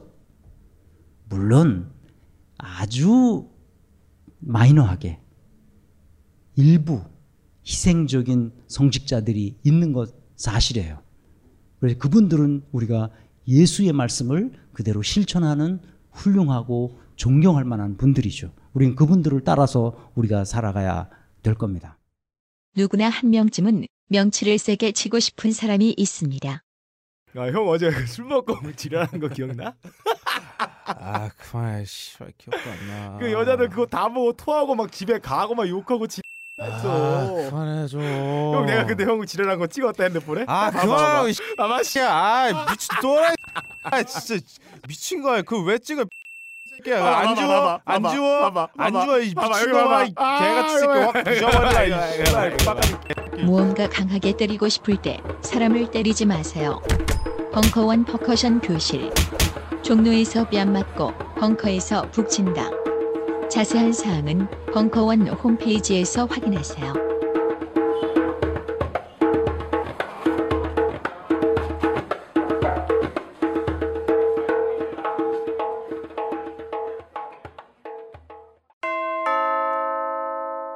벙커원 멤버십 1주년 도래. 갱신시 처음 가격 그대로. 만료일 확인하여 너도 나도 자산 증진. 지금 바로 벙커원 홈페이지에서 확인해보세요. 각종 사회비리와 거짓말에 처절한 똥침을 날려온 딴지일보가 마켓을 열었습니다. 기자들이 검증해 믿을 수 있는 상품들을 은하계 최저가로 판매하여 명랑한 소비문화 창달에 이바지할 딴지마켓. 이제 신뢰를 쇼핑하세요. 주소는 마켓.딴지.com. 그런데 이제 이성이 이렇게 분물 터지듯이 터지고 나니까 모든 학문들이 이성 중심의 학문 체계로 발전해서 요소 환원주의 체계가 학문의 기본 골격이 됐습니다. 그러다 보니까 너무 인간이 똑똑해진 거야. 너무 항상 너무는 문제가 있는 거지. 너무 똑똑해져서 이것이 어떤 문제가 있는지를 알 수가 없는 지경에 이르렀어요. 그래서 제가 이제 책을 하나 썼죠. 작년에. 이 책을 대부분 안 보셨기 때문에 제가 여러분 꼭 보시라고 저기 우리 출판사에서 가져오라고 했어요. 그러니까 여러분 이 책을 꼭 한번 보시. 다시 쓰는 경영학. 저는 경영학자이자 경영 컨설턴트이지만 기본적으로 철학이 없는 경영, 철학이 없는 경영학, 철학이 없는 컨설팅, 이것은 사상 누각이라는 거예요. 이래서는 안 된다는 거죠. 그래서 다시 쓰는 경영학, 경영학을 근본적으로 다시 써야 된다 해서 지금까지 제가 여러분들에게 말씀드렸던 이 인간이 똑똑해지는 과정, 경영학자들이 또는 경영자들이 똑똑해지는 과정에 대해서 설명했습니다. 이 책에서. 그러니까 꼭 보시고 너무 똑똑해져서 어떤 문제를 일으키는지도 이 부가적으로 썼어요. 그러니까 관심 있는 분들은 꼭 보시기를 바랍니다. 자. 정리해 보겠습니다. 인간은 어떻게 똑똑해졌는가? 이데올로기에 대한 기독교 교리로부터 벗어났기 때문에 똑똑해지게 됐다 하는 것을 말씀을 드릴 수 있습니다. 모든 이데올로기는 인간을 포획하고 구속하기 때문에 거기에 한번 구속되면 헤어나질 못해요. 왜냐하면 정신세계가 그쪽으로 쫙 오리엔테이션이 돼버리기 때문에 다른 게 안 보여요. 그래서 멍청한 짓을 계속하는 거죠. 여기에는 종교적 교리들도 포함되고 공산주의, 자본주의, 민주주의에는 이념 체계들도 다 포함됩니다. 그래서 인간을 구속하는 모든 공산주의 교리, 자본주의 교리, 민주주의 교리로부터 자유로워져야 돼요. 그래야만 인간은 똑똑해진다는 거죠. 그러면 이데올로기라는 말을 제가 몇 번 썼는데요. 이데올로기가 뭔지 잠깐 이해해야만 이데올로기, 교리가 왜 이데올로기냐. 교리는 당연히 이데올로기가 되는 거예요. 교리의 근본 정신으로 돌아가지 않고 교리 그 자체로 남아있기 때문에 그 교리를 믿음으로써 우리가 구원받는다고 하면 그건 이데올로기가 된 거예요. 그래서 이데올로기가 뭐냐면 예, 이건 이제 칼 막스가 써서 우리한테 아주 익숙해진 용어가 됐는데요. 저는 강원도 춘천에서 어린 시절을 보냈어요. 강원도 촌놈인데 어린 시절 춘천에서 자랐습니다. 그러니까 춘천에 보면 행정구역상 천전이라는 데가 있어요. 샘천자에 밭전자예요. 그래서 우리는 그것을 샘밭이라고 불렀어요. 어렸을 때 우리는 샘밭에 놀러 갔는데 이 샘밭이 어디냐면 소양강댐 아시죠? 춘천 시내에서 서양강댐으로 가다 보면 샘밭을 지나가야 돼요. 거기가 샘밭이에요. 어렸을 때 놀러 갔는데 난 항상 호기심이 있었어요. 여기가 왜 샘밭이냐. 그래서 어른들한테 물어봤어요. 그랬더니 그 어른들이 뭐라고 대답해 주느냐 하면 예전에 여기서 밭에서 샘이 터졌다는 거예요. 그래서 이 동네가 샘밭이 됐다는 거죠. 그래서 더 궁금하잖아. 그게 어디냐고. 그래서 가보자고. 그런데 동네 어른들은 아무도 아는 사람이 없어. 그 실제로 과거에 그런 밭이 있었는지 샘이 터졌는지도 몰라. 그렇지만 그런 전해려오는 구전에 의하면 그래. 근데 어딘지 몰라. 더 이상 샘밭은 그 동네에 없어요. 그런데 우리는 거기를 계속 샘밭이라고 불러요. 이게 이데올로기라는 말이에요. 이게 이데올로기야. 샘밭이 없는데 우리는 거길 계속 샘밭이라고 부르는 거죠. 보세요. 종교적 교리들, 원죄설, 삼위일체설, 유아세례설, 그러니까 어린아이가 이미 죄인이기 때문에 성직자에 의해서 유아들이 세례를 받아야만 죄사함을 받고 얘가 천국 갈 수 있다는 거예요. 이게 말이나 되는 소리야? 그런데 이것이 버젓이 교리로 정립되어서 우리는 세례를 받아야만 천국 간다고 믿고 있는 거예요. 그래서 다른 행동을 못해. 자유로운 생각을 못해. 인간의 이성이 거기에 확 고정돼 버린단 말이죠. 공산주의 굉장히 좋은 이념입니다. 그런데 이게 이데올로기화 된 거예요. 그 좋은 이상향을 향한 정신은 사라지고 공산주의 이론 체계만이 남아서 그 이론을 통해서 백성들을 억압하고 착취하는 것만 남아있어요. 그래서 공산주의가 이데올로기화 된 거예요. 자본주의 돈 많이 벌어서 우리가 풍요로운 삶을 누리자는 거 아니에요. 그런데 여러분 풍요로워요? 개뿔이나 뭐가 풍요로워. 자본주의 세계가 수십 년간 우리 한반도를 지배했는데 점점 힘들잖아. 점점 어려워지잖아. 그게 바로 자본주의의 이데올로기에 구속된 채로 우리가 살아가기 때문에 그런 거예요. 자본주의 기본 이념은 돈을 많이 벌어서 우리가 모든 사람들이 다 인간적인 풍요로운 삶을 향유하자는 거였어요. 그런데 그런 기본 샘밭은 없어지고 샘밭이 어디 있는지도 모른 채 그냥 계속 우리는 자본주의가 좋으니까 거기를 계속 자본주의 체계에 살아가야 된다고 윽박질름을 당하고 있는 거야. 그럼 우리는 거기 항변할 길도 없어. 그럼 자본주의 아니면 공산주의 하자는 얘기야? 이렇게 얘기해도 할 말이 없는 거예요. 막. 왜? 모르니까. 민주주의 똑같습니다. 우리가 선거하는 날만 우리가 주인으로서 여기 민주주의라는 게 뭐예요? 백성민의 주인 주자잖아요. 백성이 주인이 된 이념체계인데 진짜 백성은 주인이 되질 않고 머슴이 된 채 나머지 뽑힌 사람들이 다 뭡니까? 승자 독식으로 모든 권력을 쥐고 자기 마음대로 자기 이익을 위해서 자기가 원하는 대로 권력을 행사하는 이 시스템이 됐어요. 민주주의는 사라졌어요. 그런데 우리는 계속 민주주의라고 믿고 민주주의 사회에서 산다고 생각하고 있단 말이에요. 이게 이데올로기야. 본말이 전도된 거예요. 백성들이 주인이어야 하는데 백성들이 머슴으로 전락하고 머슴들이 주인 노릇하는 이 시스템. 이것을 우리는 이데올로기화됐다 이렇게 말하는 거죠. 그래서 이런 이데올로기로부터 우리가 벗어나야만 된다. 우리가 똑똑해지는 방법이 그래서 뭐냐? 인간을 구속하는 모든 교리, 이게 민주주의 교리, 자본주의 교리, 공산주의 교리, 종교적 교리들로부터 벗어나야 돼요. 어떻게 하면 그걸 벗어날 수 있을까요, 여러분? 지난 2000년 동안 유럽 사람들이 똑똑해지는 과정들을 보면 우리가 이런 교리로부터 벗어날 수 있습니다. 어떻게? 철학적 사유. 철학하는 삶을 살아야 되는 거예요. 생각하는 힘을 길러야 돼요. 고민하고 의심하는 힘을 길러야 되는 겁니다. 그래서 요새 인문학이 뜨잖아요. 그 인문학을 뭐 해야 된다고 그러는데 칸트가 뭐라 그랬다, 뭐 니체가 뭐라 그랬다, 뭐 이런 것만 외우고 있어. 그게 인문학을 하면 사람이 똑똑해지는 줄 아는데 절대 그런 게 아니야.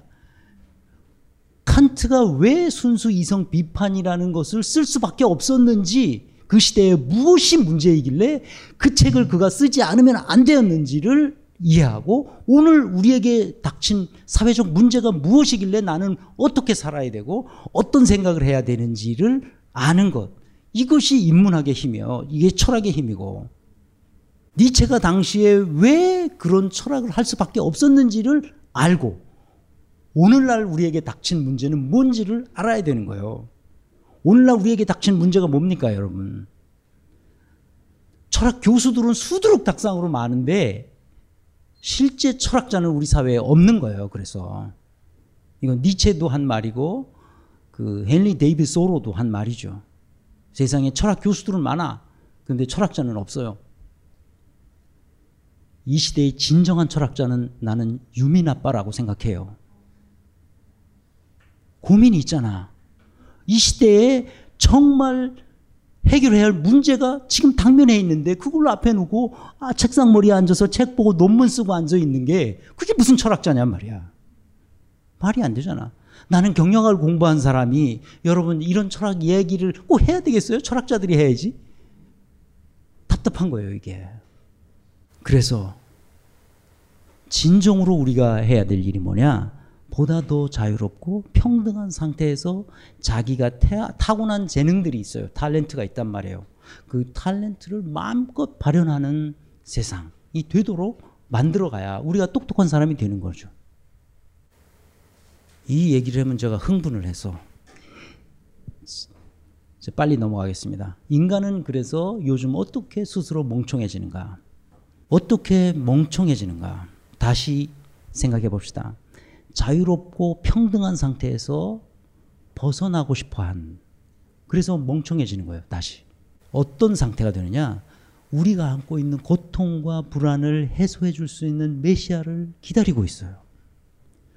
그래서 누군가 나타나서 내 현재 안고 있는 문제들을 해결해 주기를 바라는 거예요. 그래서 이명박을 찍은 거예요. 그래서 박근혜를 찍는 거예요.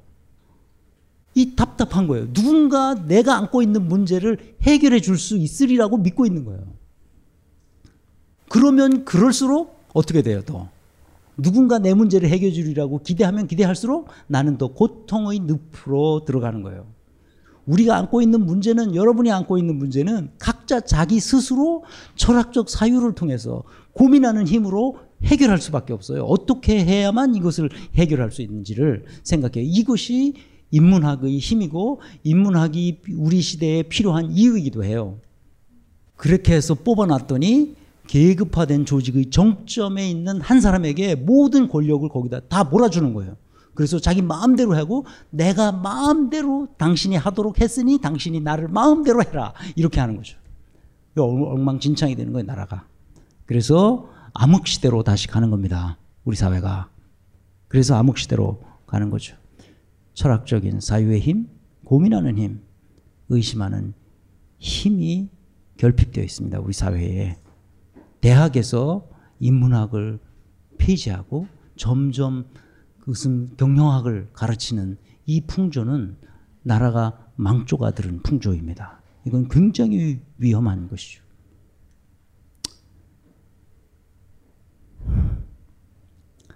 마지막으로 제 문제의식의 마지막입니다. 똑똑한 상태를 계속 유지하려면 그러면 어떤 사회적 장치들이 필요한가? 그냥 그렇다고만 얘기하면 안 되고 우리 사회를 어떻게 시스템적으로 바꿔야 되잖아요. 구조적으로 바꿔야 되는데 어떻게 바꿔야 되는지 정치인들이 몰라요. 그러니까 아주 답답한 거예요. 그래서 몇 가지만 아주 축약해서, 시간도 없어서 정리해드리겠습니다. 똑똑한 상태를 계속 유지하려면 어떤 사회적 장치들이 필요하냐? 첫 번째, 조직의 계급 구조를 로마식 수평 구조로 바꿔야 됩니다. 우리는 전부 다 피라미드형 조직을 만들어 놓고 맨 꼭대기에 있는 1인에게 모든 권력을 몰아줘요. 그리고 그가 지배하도록 만들어. 그래놓고 자기 마음에 안 들면 저항하느라고 굉장히 힘들어해요. 이건 진짜 멍청한 짓이죠. 로마식 수평구조가 어떤 건지 뒤에서 설명하겠습니다. 두 번째는 승자 독식 시스템을 빨리 협의와 합의의 원칙으로 전환해야 됩니다. 세 번째로 품위제도에 없애고, 품위제도는 제 책을 보신 분은 아시겠지만 품위제도에, 이게 일제의 잔재의 심각한 문제예요. 이 모든 직무에 고유한 어카운터빌리티, 다시 말하면 성과 책임, 다른 말로 말하면 우리 컨설팅 업계에서 쓰는 말로 하면 R&R, Roles and Responsibility, 그러니까 권한과 책임을 각 직무에 부여해야 된다는 거죠. 품위제도는 각 직무에 고유한 성과 책임이 부여되어 있지 않은 제도예요. 이게 잘못된 거죠. 마지막으로 상명하복의 시스템을 근본적으로 바꿔야 됩니다. 하위직에 반드시 불합리한 지시와 명령에 대해서 반대할 의무, 그 obligation to dissent, 이것을 줘야 됩니다. 그러니까 지금 우리나라에서 하고 있는 방식은 생산성을 떨어뜨릴 수밖에 없어요. 저는 경영 컨설턴트로서, 경영학자로서 저의 최대의 관심은 뭐냐? 철학에 있지 않아요. 저의 관심은 뭐겠어요, 여러분? 네? 생산성을 높이는 겁니다. 국가의 생산성, 기업의 생산성, 가정의 생산성, 각 개인의 생산성을 높이려면 어떤 상태가 되어야 되느냐 하는 데 관심이 있어요. 그걸 따라가다 보니까 궁극적으로는 철학적 사유의 세계로 도달한 거예요. 쭉 나가다 보니까 철학이 문제였다는 거예요, 우리 사회에. 새누리당의 문제는 철학이 없다는 거고요, 철학이 개판이라는 거고요. 새누리당의 문제는 철학이 개판이라는 거고 철학이 없다는 거예요. 아니, 새누리당인가? 내가 뭐라 그랬지? 뭐라 그랬지? 둘 다? 새누리당? 어. 하여튼 새 뭔데? 또 하나가? 아, 새정치연합. 새정치연합. 다 둘 다 똑같은 놈들이란 말이야. 철학이 없어요. 그러니까 방법론이 안 나와. 그때 임기응변으로 막 대응하는 거예요. 아무런 전략적인 사유가 없죠. 그래서 하나씩 보겠습니다.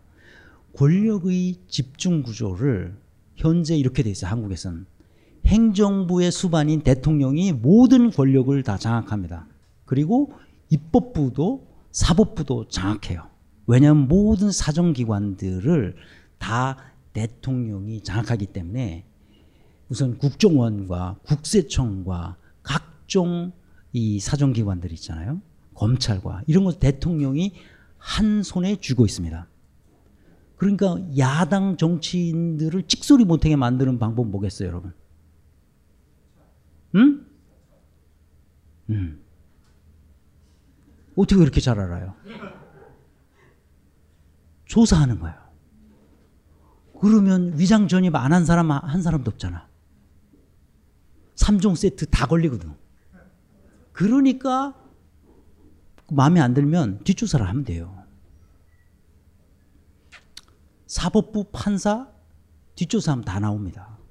공금, 판공비 어떻게 썼는지 다 나와. 이동욱 씨 다 걸렸잖아.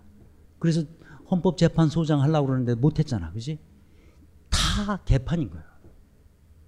어디가? 다 우리나라에 내놓으라 하는 지도자들은 다 범법자들이에요. 위장전입 안 하니까 그 주민등록법을 위반하는 거 아니야. 그 걸면 다 걸리게 돼 있어요.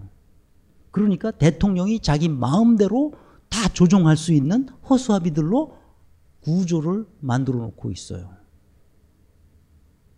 이것을 어떻게 만들어요? 유럽형으로 만들어야 된다는 거죠. 분산 구조를 만들어야 되는 거예요. 사법부가 한 축에 있으면 나머지는, 유럽의 내각 책임제는 상권 분립은 무슨 개뿔이나 상권 분립이야. 상권 분립이 진리가 아니에요. 입법부 내에 행정부를 두는 거예요. 국회의원들이 모여서 서로 합의해서 정부를 구성하는 겁니다. 나머지는 공무원들, 직업 공무원들을 두고 직업 공무원들을 시켜서 자기들이 정치 철학과 이상을 실현할 수 있는 길을 만드는 거예요. 그러니까 입법부 내에서 스스로 조율해서 합의와 협의를 통해서 의사결정하도록 만든 겁니다. 이해하셨죠? 그러니까 싸울 일이 없어요. 그런데 왜 그러면 합의가 필요하냐? 합의는 이미 선거 때 다 해요. 국민들로부터 표를 얻기 위해서 공약을 다 한단 말이에요. 미세한 공약들을 다 하고 다만 연정을 통해서 또는 자기가 절대 다수당이 됐을 경우에 정부를 구성할 힘을 가지고 있는데 정부를 구성했을 때에 공약했던 그 기조대로 하는데 미세한 우선순위를 조정할 것들이 생겨요. 그러면 그 우선순위를 조정하는 데 필요한 합의를 이 입법부 내에서 행정을 담당한 의원들이 맡고 있는 거예요. 서로 합의를 하는 거죠. 이 원칙이 있어요. 그 원칙이 이제 콜레기알 프린칩이라든지 밑베슈트밍이라든지 하는 이런 원칙들이 있어요. 그 원칙을 준수하면 되고 원칙을 안 준수하는 사람, 원칙을 깨는 사람들은 완전히 패가 망신하도록 만들어놨단 말이에요. 그 사회에서 살 수 없도록 만들어놨어요. 그러니까 그걸 당연히 지키는 거죠. 끝까지 합의할 때까지. 그러면 나라가 잘 살 수밖에 없죠. 이렇게 된 나라가 스위스가 이렇고요. 스위스가 이 지구상에서 가장 잘 사는 나라입니다. 스위스가 이렇게 돼 있고 독일이 이렇게 돼 있고 오스트리아가 돼 있고 네덜란드가 독일의 영향을 받은 네덜란드와 덴마크 이런 나라들이 다 이렇게 돼 있어요. 이제 한 행정부로 들어가 봅시다. 정부의 경우에 계급 구조가 어떻게 돼 있냐면 이렇게 돼 있어요. 한국형 계급 구조는 대통령이 모든 것을 먹어요. 국무총리는 허수아비로 대통령 말하는 대로 시켜. 그 대통령 한 사람이 하는 게 아니라 그 이제 비서실에 있는 참모들이 시키는 대로 국무총리는 허수아비처럼 움직이는 사람이죠. 아무 힘이 없어요. 헌법기관인데도 불구하고 그럴 수밖에 없지. 왜냐하면 자기는 투표로 당선된 사람이 아니라 뭐요? 대통령이 임명된 사람이니까. 장관들도 역시 임명된 사람들이니까 자기가 장관 자리를 오래 해먹으려면 대통령한테 계속 아부해야 돼요.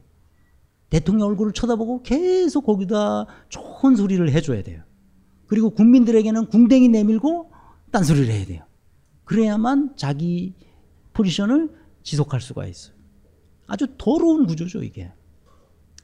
이게 잘못되어 있다는 거예요, 이게. 이걸 근본적으로 고쳐야 되는 거예요, 이거. 그럼 유럽 사람들은 어떻게 돼 있냐? 수평 구조로 돼 있어요, 이게. 수직 구조로 돼 있는 게 아니라. 총리, 부총리, 뭐 수두룩 항상 장관들이 있어요. 근데 장관들이 총리의 부하가 아니에요. 동료야, 동료. 그래서 총리가 무슨 말을 해도 장관들이 안 됩니다. 그렇게 하면 안 됩니다. 하고 자기 견해를 낼 수가 있어요. 얼마든지 그래서 항상 합의를 하게 돼 있어요. 내각 회의를 하는 이유가 바로 그겁니다. 선거에서 공약을 했어. 당선이 되고 집권을 했으면 그 공약대로 가야 되는데 우선순위를 정하기 위해서 합의해야 할 문제가 한두 가지가 아니란 말이에요. 그러니까 그것을 합의해 나가는 과정이 지루해요. 그러니까 맨날 토론하는 거예요. 지겹도록 토론하는 거죠. 합의가 될 때까지. 민주국가의 정부 형태는 이래야 되는 겁니다. 정부에서 1인이 그것도 어디에서 무슨 짓을 하는지 알 수 없는 상황에서 자기 마음대로 지시하고 명령하고 리모컨으로 지시해. 이제는 자기는 아무 뭐 모른다 이래놓고 자기가 개인적 일탈이다 뭐 맨날 하는 얘기가 그거 아니야. 개인적 일탈이라 리모컨으로 해놓고. 이게 모든 의사결정은 법에 의해서 합의에 의해서 이루어지도록 돼 있어요. 그러니까 합의에 되지 않은 것은 문서로 합의되지 않은 것은 무효야. 밑베슈트밍스게제츠라는 게 독일의 이 그 제도가 법에 규정되어 있는 거예요. 공동 결정을 하도록 돼 있어요. 반드시 합의에 의해서. 그것도 문서로. 문서에서 혼자 사인된 거는 무효란 말이에요. 그러니까 합의된 여러 사람의 그 말하자면 의사결정이 공동으로 일어났을 때에만 가능해요. 문제는 이것은 정부나 공공기관에만 이런 것이 아니라 일반 주식회사에서도 이런 식의 합의에 의한 의사결정을 한단 말이에요. 그러니까 집행이사회가 있어요. 이건 그래서 임원들이죠. 중요한 그러니까 C-레벨에 있는 CEO, CFO, CRO 이런 사람들. 이런 그 집행이사회가 있으면 집행이사회가 마음대로 할 수 있는 게 하나도 없어요. 두 기관하고 반드시 합의를 해야 되는데 집행이사회가 직원평의회라는 게 있어요. 베트립스라시라는 직원평의회라는 게 있는데, 직원평의회는 조직 구성원들, 말하자면 직원들의 대표자들이 모인 협의회예요. 그러니까 이게 베트립스라시라는 거예요. 독일말로. 이 베트립스라시에서 뭘 하느냐. 직원들의 근로 조건에 관한 것은 여기에 합의가 없이는 무효야. 실행될 수가 없어요. 그리고 마지막으로 감독이사회라는 거 있어요. 아우구스티누스라는 감독이사회가 있는데, 이 감독이사회는 집행이사회가 결정하는 것들을 다 감독하는데 합의에 의해서 감독해요. 무슨 중요한 의사결정을 할 때에는 반드시 감독이사회의 합의를 거쳐야 돼요. 그럼 감독이사회는 어떤 사람이 있느냐? 거기에는 주주들을 대신하는 주주의 대표자들, 집행이사회에 있는 사람들이 반을 차지하고요. 나머지 반은 직원 대표들이 나갑니다. 그러니까 어디를 가도 직원들이 있는 거예요. 직원평의회에도 직원들이 있고 이 감독이사회에도 직원들이 반을 차지하고 있어요. 그 회사의 규모에 따라서 이 감독이사회는 법으로 몇 명을 두어라 하는 게 법에 정해져 있습니다. 그 몇 퍼센트를 어떻게 두라는 것도 정해져 있어요. 그러니까 그 회사의 CEO라고 해서 마음대로 할 수 있는 건 하나도 없어요. 그러니까 어떤 조직에 가도 절대적인 권력을 행사하는 사람은 어떤 조직에도 없어요. 반드시 그 자기의 이상을 실현하려면 다른 사람을 설득해야 돼요. 왜 내가 이걸 이렇게 해야 되는지를 납득시키지 않고는 자기가 하려는 자기의 경영 철학을 실현할 수가 없습니다. 이것은 정치 철학도 마찬가지예요. 이 독일의 영향을 받은 주변 유럽의 대륙 국가들은 다, 저 스칸디나비아 국가들도 마찬가지고요. 다 영향을 받아서 이렇게 합의의 원칙이 정해져 있어요. 합의되지 않은 것은 결정할 수 없다 하는 거죠. 모든 의사결정은 주식회사라 할지라도 영리를 추구하는 주식회사도 이렇게 한다 하는 점 잊지 마시길 바랍니다. 그러니까 우리나라에서 하는 이 제도적 장치들이 얼마나 미개한 장치고 얼마나 인간을 멍청하게 만드는 제도인지를 이해하시기 바랍니다. 그 중에서 의사결정 메커니즘을 제 책에 썼습니다. 한국형 의사결정 방식은 품위 제도에 의해서, 여러분 직장생활 하시는 분들은 알지만 이 기한서를 써가지고 윗사람에게 어찌하오리까 물어보는 거예요. 그래서 결제를 받아요. 영어 잘하시는 분 중에 한국말로 하는 결제한다는 거 있잖아요. 영어로 뭐죠? 결제한다는 게? 영어로 뭐예요? 영어로 없습니다. 왜냐하면 서양 사람들은 결제를 안 하니까.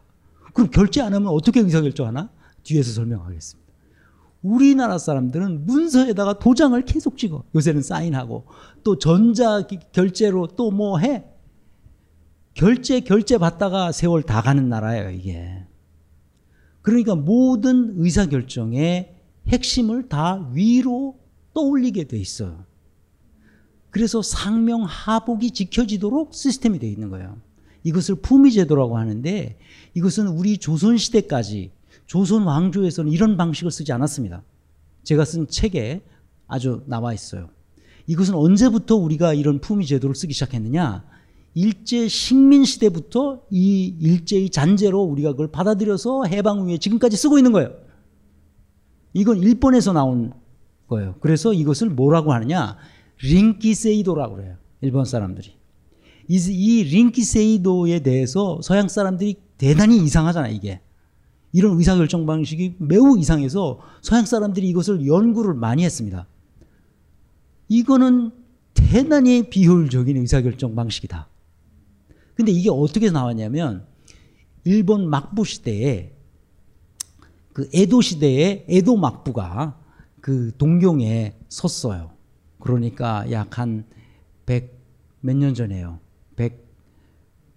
150년에서 200년 그 어간에 동경의 에도 막부가 섰을 때 쇼군들이 자기 폼을 잡아야 되잖아요. 그러니까 폼 잡기 위해서 의사결정을 자기가 직접 내리지 않고 저 밑에 말단에다 의사결정을 시켜서 그것을 품위하도록 해서 의사결정을 다 내려. 그래가지고 이것을 이렇게 하면 좋겠습니까? 이렇게 하면 좋겠습니까? 계속 이 그 라인 오브 커맨드를 타고 위로 올라와서 맨 마지막에 자기가 보고 좋아. 이렇게 허세를 부리게 만들어 놓은 시스템이 이 품위 제도예요. 근데 이것을 일제 군국주의가 우리나라에 심어 놓은 이 제도를 아직도 계속 따르고 있는 거예요. 관에서도 민에서도. 그러니까 밑에 있는 사람들은 자기의 독자적인 의사결정 권한이 없이 위로 전부 올리게 돼 있어요. 그러니까 어찌하오리까 하고 물어보는 거죠. 이거 진짜 멍청한 제도예요. 이 멍청한 짓이 여기서 나오는 겁니다. 그럼 유럽 사람들은 어떻게 하느냐. 각 직무에 걔네들도 이렇게 그 계급이 있어요. 계층 구조를 만들어 놓고 있지만 각 계층 구조에 부합하는 고유한 어카운터빌리티가 들어가 있어요. 그러니까 자기가 의사결정해야 할 내용이 뭐라는 것을 그 직무를 맡고 있는 사람은 다 알고 있어요. 이것은 누구에게도 줄 수 없어요. 내가 그 직무를 맡고 있는 한 그 결정은 내가 내리는 거예요. 윗사람이 이래라 저래라 할 수 없습니다. 내가 그 일을 의사결정함으로써 잘못된 것은 내 책임인 거예요. 상사가 책임지는 것은 멍청한 애를 보임한 책임만 있어요. 그러니까 여러분 유럽에 여행하시면 이게 느끼시겠지만 일이 무척 늦어요. 왜 늦느냐? 특히 휴가 기간에는 세월 없어요. 왜? 관에서든 민에서든 그 담당자가 휴가 가면 그 일이 마비됩니다. 그 왜 다른 사람이 해줄 수가 없으니까. 그 사람이 휴가에서 돌아올 때까지 기다려야 돼. 그냥 민원도 마찬가지예요, 여러분. 자기의 고유한 책임이 그 직무에 부여되어 있기 때문에 그런 거예요. 아무도 다른 사람이 못해요, 그거를. 장관은 장관으로서 의사결정할 수 있는 게 고유한 어카운터빌리티로 정해져 있어요. 총리의 눈치를 볼 필요가 없어요. 차관도 마찬가지고 국장도 마찬가지고 과장도 마찬가지고 사무관도 마찬가지예요. 그렇기 때문에 위에서 아래로 지시하고 불합리하게 지시하면 밑에는 그것을 반대할 수 있는 권리와 의무가 있어요. 난 싫다. 그렇게 하면 안 된다. 나는 그렇게 하지 않을 것이다. 왜 그렇게 해야 되는지 나를 설득해라. 상사 보고 이렇게 얘기할 수 있어요. 당신이 나에게 그런 일을 시켜서 내가 그것을 해줄 수는 있지만 왜 내가 그것을 해야 되는지 나를 납득시키시오. 이렇게 말할 수 있는 권리가 서양에서는 당연히 있단 말이에요. 근데 우리는 없어요. 시키면 시키는 대로, 까라면 까라는 대로 해야 되는 거예요. 그러니까 나라가 개판이 되는 거예요, 이게. 이 네 가지를 다 이해하셨죠? 이제 끝내겠습니다. 그 얘기가 이 책에 써 있습니다.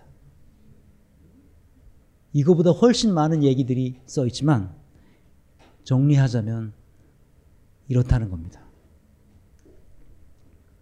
이제 결론을 내겠습니다. 설봉호와 세월호의 차이를 알면 모든 상황을 여러분들이 이해할 수 있습니다. 설봉호 사건을 여러분들 신문을 통해서 뉴스를 통해서 아실 겁니다. 2011년 9월 6일, 그러니까 지금으로부터 약 3년 전에 새벽 1시 캄캄한 밤에 설봉호는 부산에서 제주를 왔다 갔던 페리인데 4,000톤급 여객선입니다. 130명의 승객이 탔습니다. 그런데 기관실에서 밤에 불이 난 겁니다. 승객들이 자고 있는데 기관사의 보고를 받은 선장이 승객들이 동요할까봐 몰래 가서 승객들을 방방이 깨워서 구명조끼를 입히고 갑판으로 나오도록 명령합니다. 그러는 와중에 선장이 해경에다 연락하고 해경은 그때 밤이었으니까 당직 말단 경찰만 있었을 거 아니에요. 말단 경찰이 누구한테 보고할 새도 없이 출동하면서 해군에 연락합니다. 해군도 그때 밤에 다 자고 있으니까 윗사람들이 뭐예요? 야간에 그 당직하는 당직 사령만 있었겠지. 누군지 모르겠지만 쫄짜겠지. 이 친구가 출동한 거예요. 연락을 받았으니까. 그래서 쫄락해서 해군이 먼저 도착했어요. 서치라이트를 비치면서 사진을 찍고 이처럼 갑판에 올라가 봐야 불이 다 붙었기 때문에 살 수가 없어요. 다 뛰어내리도록 선장이 명령했어요. 다 뛰어내렸습니다. 그래서 설봉호에 있던 사람들은 해군과 나중에 도착한 해경이 합동해서 다 건져냈어요. 한 사람도 실종되지 않고 한 사람도 사망한 사람이 없이 다 건졌습니다. 그리고 해경이 이것을 끌고 부산항으로 다시 돌아왔습니다. 세월호 사건이 3년 지나서 또 벌어졌는데 훤한 대낮입니다. 아침에 스스로 탈출한 사람 빼고는 다 죽었습니다. 실종되고요. 왜 그랬을까요? 선장이 누구하고 통화했죠? 윗선하고 통화한 겁니다. 윗선의 지시를 받은 거예요. 선원들이 누구하고 통화한 거예요? 윗선의 지시를 받은 거예요. 해경이 연락을 받았습니다. 해경은 누구하고 지시를 받은 거예요? 윗선하고 통화한 겁니다. 해군도 출동하라고 그랬습니다. 윗선의 통제를 받은 겁니다. 아무도 구조를 못한 거예요. 이겁니다. 우리 사회가 이게 엉망진창이 되어가는 이유는 윗선이 개입하기 때문입니다. 고유한 자기 직무의 고유한 어카운터빌리티, 성과 책임, 권한과 책임이 부여되어 있지 않은 채 모든 것이 상명하복으로 움직이는 사회이기 때문에 이렇게 된 겁니다. 맨 꼭대기에 있는 사람들이 신이 아니잖아요.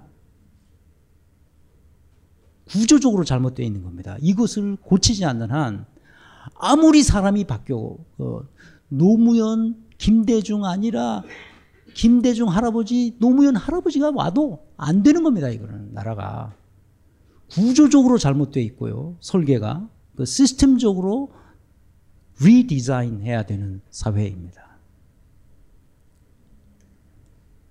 그래서 교훈을 봅시다. 권력을 수평구조로 만들어서 합의의 원칙이 지켜지도록 해야 되고 직무의 고유한 어카운터빌리티를 부여해서 불합리한 지시에 반대할 수 있는 의무를 부여해 줘야 됩니다. 이렇게 하려면 각종 우리를 구속하고 있는 각종 이데올로기로부터 우리가 벗어나려는 강력한 철학적 사유, 고민하는 힘, 의심하는 힘을 우리가 길러야 합니다. 제가 준비한 건 여기까지고요. 앞으로 남은 과제는 부정직한 사람들이 우리 사회를 지배하고 있는 사람들은 대부분 부정직한 사람들인데 이런 사람들이 높은 자리에 오르지 못하도록 하는 제도적 장치를 마련해야 됩니다. 그거를 제가 생각하고 있습니다. 어떻게 하면 부정직한 사람은 저런 선출직에 나갈 수 없도록 할 것인지를 생각하고 있습니다. 혹시 제가 준비한 건 여기까지고요. 질문 있으면 질문 받겠습니다.